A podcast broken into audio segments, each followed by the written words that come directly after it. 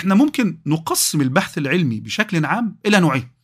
بحث علمي أساسي basic research وبحث علمي تطبيقي applied research البحث العلمي الأساسي الهدف منه هو الاستكشاف أصول الأشياء وما وراء الأشياء. إحنا مش هدفنا نطبق شيء مش هدفنا نلاقي علاج للسرطان. لا إحنا بندرس المناعة بتاع جسم الإنسان وخلاص أو التشريح بتاع جسم الإنسان وخلاص أو الفيزياء. يعني بص على النظرية النسبية وال quantum بندرس أصل الكون. أنا ما ماليش دعوه ما بعملش موبايل أنا ولا بعمل شاشات ولا ليا في الكلام ده. أنا بس بتاع بحث علمي أساسي. وفي بحث علمي تطبيقي لا ده هدفه حاجة معينه. بندرس سلوك الطلاب عشان نشوف أفضل طريقة لتعليمهم. بنحاول ندرس نوع معين من السرطان علشان نكتشف له علاج معين لهذا النوع من السرطان. هو ده فقط تحديدا لما بيبحث العلماء في نطاق الاجتماع وفي نطاق العلم نفسه والعلوم الإحصائية وغيرها في أي نوع من أنواع البحث العلمي كان الناتج بتاعه تكنولوجي أكتر يعني الفايدة التكنولوجية ليه كانت أكتر هو اللي أنتج إنتاج حقيقي فاد البشرية أكتر هتكتشف إنه على عكس ما تتصور البحث العلمي الأساسي مش التطبيقي. يعني من أربع سنين لفتت انتباهي دورية نشرت في دراسة نشرت في دورية ساينس الساينس يعني من الدوريات الكبرى. درست مجموعة أو عدد من من المضادات الحيوية اللي تم اكتشافها في الفترة ما بين 85 و2009 سنة 85 سنة 2009 وحاولت تشوف إيه منهم اكتشف بسبب بحث علمي تطبيقي وإيه منهم اكتشف بسبب بحث علمي أساسي. اكتشفت إن 80% من هذه المضادات الحيوية كانت بسبب بحث علمي أساسي مش تطبيقي. البحث الذي يدفعه الفضول وهنروح بعيد ليه؟ النسبية والكوانتم. دي نظريات بتستكشف أصل الكون وتركيب المادة ولكن كل ما تعيش فيه حاليا من تكنولوجيا مبنية على منجزات النظرية النسبية. وميكانيكا الكم النظريه النسبيه هي السبب في الاقمار الصناعية بتنقل لك المعلومات صح دلوقتي. والإنترنت وغيره والاتصالات من كل دول العالم. ميكانيكا الكم هي السبب في إنك بتشوف هذا الفيديو دلوقتي التطوير الموبايل ولا الكمبيوتر ولا الشاشة. الترانزستور الصغيره اللي فيه قائمة على قاعدة ميكانيكا الكم عملها كتبوها قاعدة النظريه بتاعتها كتبوها من أكثر من 100 سنة. هذا برضو أحد النطاقات الهامة البحث العلمي المدفوع بالفضول والاستكشاف. ليه فائدة تكنولوجية جنبه وهنا مش هقول لك بعض الناس يقول لك أيوه أصل المهام الفضائية ليها أسباب فوائد ما هي اللي عملت الواي فاي وده حقيقي. وهي اللي كانت السبب في ابتكار الرنين المغناطيسي.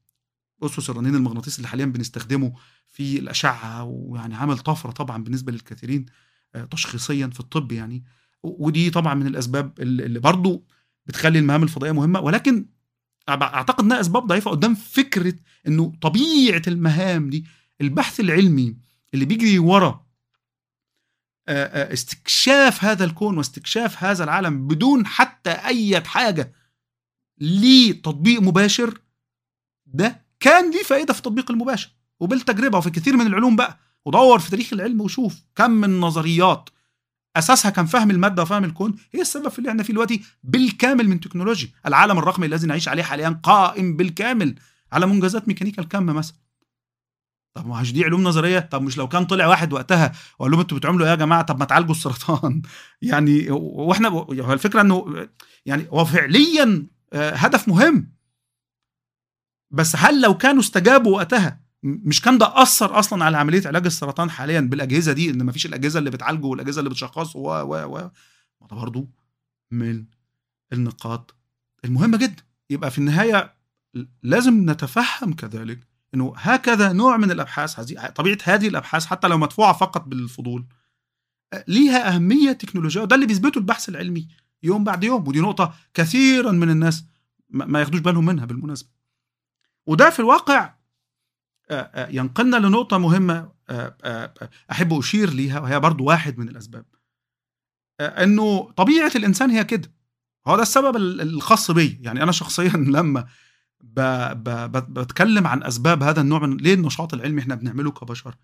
في رأيي أنه واحد أهم الأسباب ويمكن السبب الرئيسي أن هو دي طبيعتنا كبشر. قد بدأنا كمتجولين كما قال كارل ذات مرة. وسنظل طول عمرنا متجولين متجولين في الكون بالبحث العلمي زي ما كنا من 200 و 300 ألف سنة. بنتجول بين الحشائش علشان نتعرف على هذا العالم ونراعي أكل عيشنا برضه ودي من النقط المهمة جدا يعني حتى نيل أرمسترونج في أحد الأسئلة اللي اتسأل ليه انت طالع للقمر؟ انت مش خايف انت انت يعني مش مرعوب واللي هيحصل وليه ندفع ده كله؟ هو بتسأل نفس السؤال. فقال انت بتشوف سمك السلمون اللي بيسبح ضد التيار في الشلالات كده بيبقى في سمك سلمون يسبح ضد التيار عشان يجيب فريسته. تمام؟ آآ آآ فاحنا إحنا زي السمك ده إحنا دائما نسبح ضد التيار دائما ورانا ثقل على صدرنا كبشر بيدفعنا إننا نحاول نتفهم هذا الكون ونتفهم هذا العالم. مش نركن على جنب ونمشي مع التيار ونقول خلاص إحنا اقتصاد وناكل ذرة وناكل رز ونعيش لا إحنا لينا طبيعة طبيعتنا هي استكشاف المجهول ولكن السبب عادة السبب ده عادة رغم إني بعتبره السبب الأهم ولكنه لا يجد طبعا الناس بتبقى محتاجة يعني أسباب حقيقية بالفعل مش تأليف مني يعني بس مدفوعة اقتصاديا ولا علاقة بالسياسة و و و, و. وإلى جانب ذلك يعني إحنا اتكلمنا عن التحديد وتطوير التكنولوجيا والقوة الناعمة وطبيعة البحث العلمي الأساسي وأهميته وإن الموضوع جمعية ودايرة مش مجرد إن أنت آآ آآ يعني بتاخد من فلوس دافع الضرائب وخلاص لا ده بيزنس وشغال وبيكبر. وأخيرا فكرة الاستكشاف اللي هي بتتعلق بطبيعة الإنسان. في جوانب إحنا إحنا بس ما ناخدش بالنا منها يعني الكثير من الأبحاث العلمية ذات التأثير حاليا بدأت من 100 سنة و200 سنة و300 سنة في بعض الأحيان. وزي ما قال نيوتن في مرة من المرات إننا يعني إيه نقف على أكتاف من سبقونا. دي من النقط المهمة جدا إنه لما أجي أفكر في في في في فائدة ما نفعله الآن محتاج برضه وأنا بفكر في في الفائدة الحالية أفكر في الفائدة المستقبلية مش مستقبلية القريبة اللي هي 50 سنة و40 لا بتكلم على 200 سنة و300 سنة. لأنه أحد المشاكل اللي بيواجهها كوكب الأرض حاليا هي إنه زي أي حاجة في الكون مش دايم. في تغير دائم وفي يوم من الأيام هيجي هذا اليوم بالتأكيد النقاش حوالين الزمن إمتى يعني. وتنتهي الحياة عليه أو صور الحياة عليه لا يتحسن وضعها قوي. وبعدين هنروح بعيد ليه؟ ما الحياة على كوكب الأرض. تعرضت لحوالي خمس انقراضات معروفة. واحد منها كان من بتاع 250 مليون سنة قتل 90% من الكائنات الحية على الكوكب. بسبب تغيرات مناخية وثورات بركانية و ويقال إن كان في كويكب مذنب في الموضوع كمان هجم على الأرض وال وال وال والانقراض اللي كان من 65 سنة الخاص بالديناصورات و... يعني يعني آآ الحياة على الأرض مش دايما كانت في أمان ده اللي نقدر نؤكد عليه. يعني حتى كان ستيفن هوكينج خايف من الموضوع بيقول إن الحياة مش هتكمل ألف سنة على الأرض. ولكن طبعا ألف سنة رقم صغير بس كان خايف من التغير المناخي اللي فعلا ممكن يعمل كده وده يبقى احتمال. ولكن عندنا مشاكل أكتر في المستقبل الأبعد إنه مش بس التغير المناخي البراكين كويكب قادم ولو إن في محاولات لصد الكويكب لو هو جاي. دي برضه من يعني دلوقتي وكالة ناسا عندها المهمة دارت اللي بتقدر تغير. هما بدائية لسه بس قدرت تغير يعني يعني خط سير أحد الكويكبات. طيب طيب ما طب ما طيب ما المهمة دي آه لو هي أصلا مبنية على منجزات علوم الفضاء السابقة. طب لو جاي لنا كويكب اللي بيجي كل كام مليون سنة ده 40 50 مليون سنة اكتشفنا إنه خلاص جاي. بنعرف بالمناسبة قبلها بسنوات بالمناسبة يعني عشان الناس قاعدة تقول لك نبرو ونبرو جاي الأسبوع الجاي ونبرو جاي يوم 15 ده كلام فارغ. الحاجات تعرف قبلها بسنوات. ده كويكب وضخم مش لعبة في السماء مش عاي مش, مش, كرة أطفال يعني. المهم يعيدنا ذلك إلى النقطه مرة أخرى. نقطة إنه التجهيز لحماية كوكب الأرض لاسباب كثيرة منها إننا مثلا نستكشف الكواكب الاخرى هو, هو لما تبقى في مستعمرة على المريخ أنت بتظن إن أنا بتكلم في شيء مستقبلي جدا وخيال علمي؟ لا ده مش خيال علمي ده شيء هيحصل في مرحلة ما في مرحلة ما هتتعرض الأرض لمشكلة كبيرة. مش دلوقتي ربما بعد آلاف السنوات بس إحنا لو ما بدأناش دلوقتي أس... يعني أحفاد أحفاد أحفاد أحفاد أحفادنا دول هتعفنا الحياة بيهم. تمام. ودي من النقط المهمة. إحنا لو عندنا مستعمرة على المريخ مش هت... مش ممكن تنقذ تنقذ البشر.